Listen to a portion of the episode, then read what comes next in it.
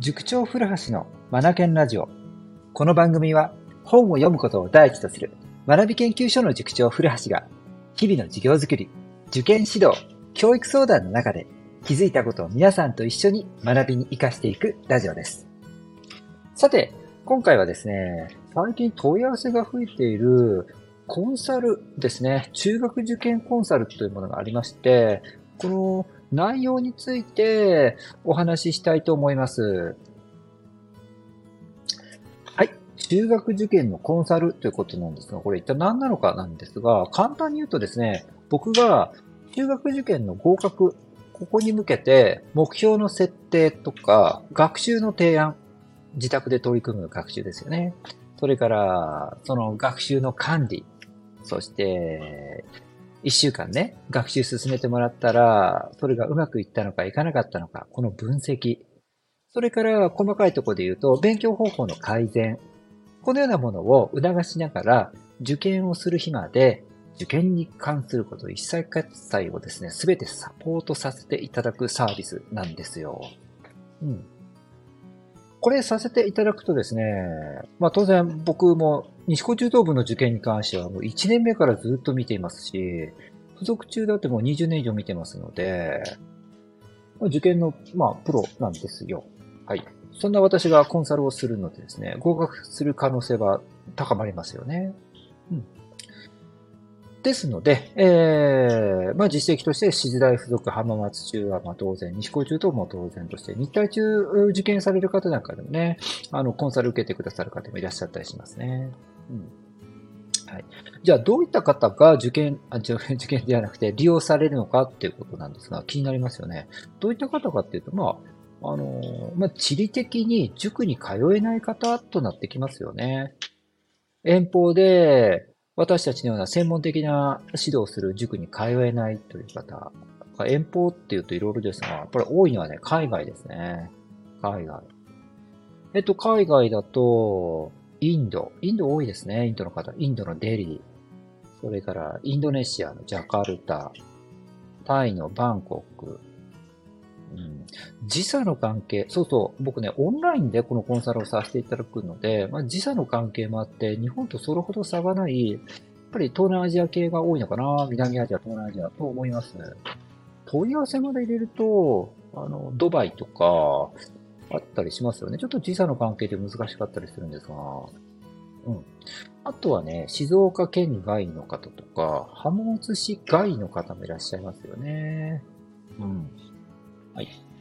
遠方で専門塾に通えない方とか、それから、やっぱり専門家から直接アドバイスを受け続けたいという方とかね。うん。あとはね、もう、あと思い入れが、うん、やっぱりこう、人一倍強くてですね、確実に合格を勝ち取りたいんだっていうご家庭なんかも、うん、利用されたりしますよね。うん。さあ、このコンサルなんですが、一体何やってるのかっていうことを細かくお話ししますね。えっ、ー、と、一番大きいのは、毎週1回行うオンライン上でのミーティングです。はい。毎週1回オンライン上で行うミーティングのことですね。30分間を目安としています。で、ここには、まあ、中学受験ですので、あのー、受験生本人だけでなくて、親御さんの同席もお願いしています。はい。そして、このミーティングを行うにあたってですね、事前に週間スケジュールというものを立てていただいて、それを実行した上でミーティングをさせて、させてもらってます。週間スケジュールっていうのは何かっていうと、1週間のうち、どこで受験勉強を行うのか、内容はどのようなものになっているのか、これをですね、専用の用紙を用意していて、学び研究所専用の用紙があるので、そこに記入をしていただいて、それをね、あの、写真撮ってこちらに送っていただくんですよね。うん。で、それを実行していただいた上でのミーティングになってきます。うん。スケジュールも毎週提出ですよ。えっと、それからですね、ミーティングの場ではですね、受験生、そして親御さん、それぞれの立場で3点分析というものを行っています。3点分析とは何ぞやなんですが、先ほどの週間スケジュールあったでしょ？これを元にしながら、今週うまくいったところ、それから逆に失敗してしまったとことかね。それから三つ目としては、じゃあ次回、来週のスケジュールはどのようにしたらより良くなるんだろうか？勉強、学力という面において、どのようにしたら生産性を高められるかというですね、この改善点ですね。良かった点、それから失敗した点、そして改善点、この3点、この分析を行うということを、受験生本人と親御さん目線での分析を行わせていただきます。うん。まあ、実際にここでですね、話し合い、えー、っと、話題として上ってくるのは勉強の仕方、あとは問題集の進捗状況とか、はい。丸付けのことであったりとか、メンタル面の話もよく上がったりしますよね。うん。はい。で、これらを聞かせて、聞かせていただいた上でですね、僕の方としても、じゃあこの後こうしていきましょうかとか、もうこの勉強は、うん、今週でおしまいにしましょう。で、次回からこちらに、うん、レベルを上げていきましょうかとかね、こういったアドバイスをさせていただくんですよね。うん。でね、これら、ここのオンライン上での話し合いを、これマインドマップにまとめるんですよ。で、このマインドマップにまとめたものをミーティング後、うん、あのー、ご家庭の方に送らせていただいてますので、ミーティングの内容をですね、可視化することができます。うん、このようなことまでね、させていただいております。これが一番大きいんですよね。毎週1回のオンライン上でのミーティング。うん。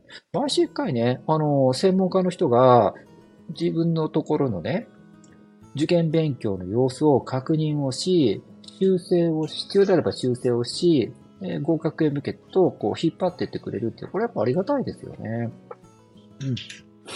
はい。それからですね、このようなものがありますね。毎月配信をしている電子書籍っていうのが実はあってですね、私たち。うん。中学受験、小6の中学受験生限定なんですが、電子書籍っていうのを配信してるんですよ。うん。これ、毎月なので、今月何をやったらいいのか。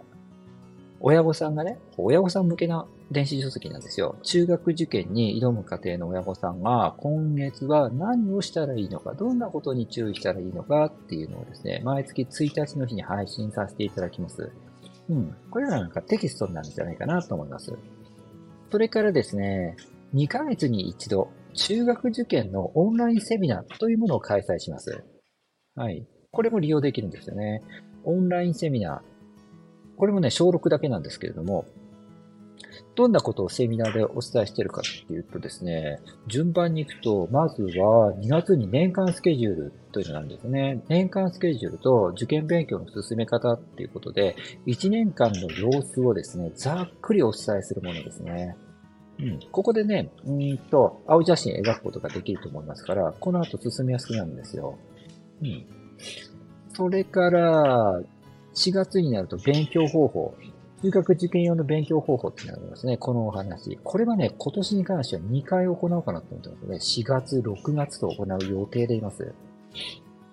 うん。それからですね、えっ、ー、と、8月になるんじゃないかなと思いますが、8月の終わり頃に過去問の進め方というのいうものを行います。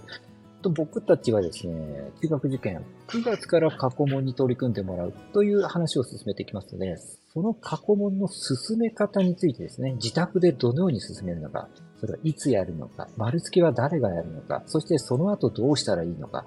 で、えっ、ー、と、この後の過去問っていうのはどんなリズムというか、どんなペースで進めていけばいいのか、こと細かく説明をします。うん。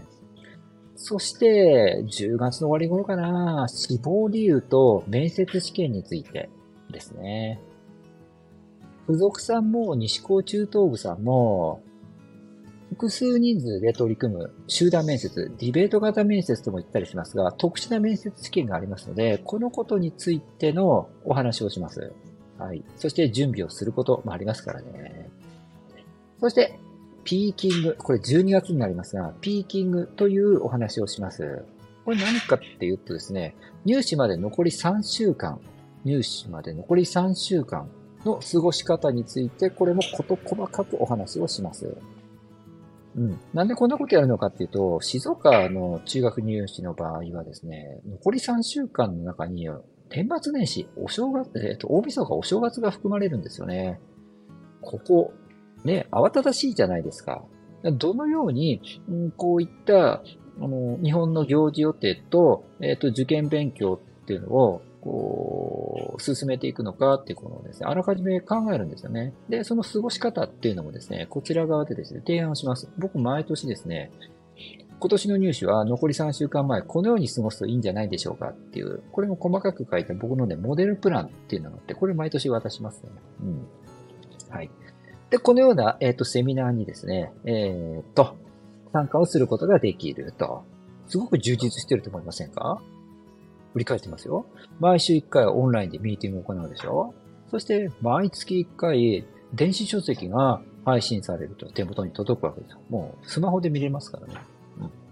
それから、中学受験セミナー2ヶ月に1回行いますね。これによってですね、えー、っと、勉強の進め方、え、それからですね、この後何をやったら事前に準備しなくちゃいけないものとかもこういったところでお話しするので、先が、こう見通しが良くなるんですね。だから不安がね、減ると思います。うん。ね充実してるでしょ？うん。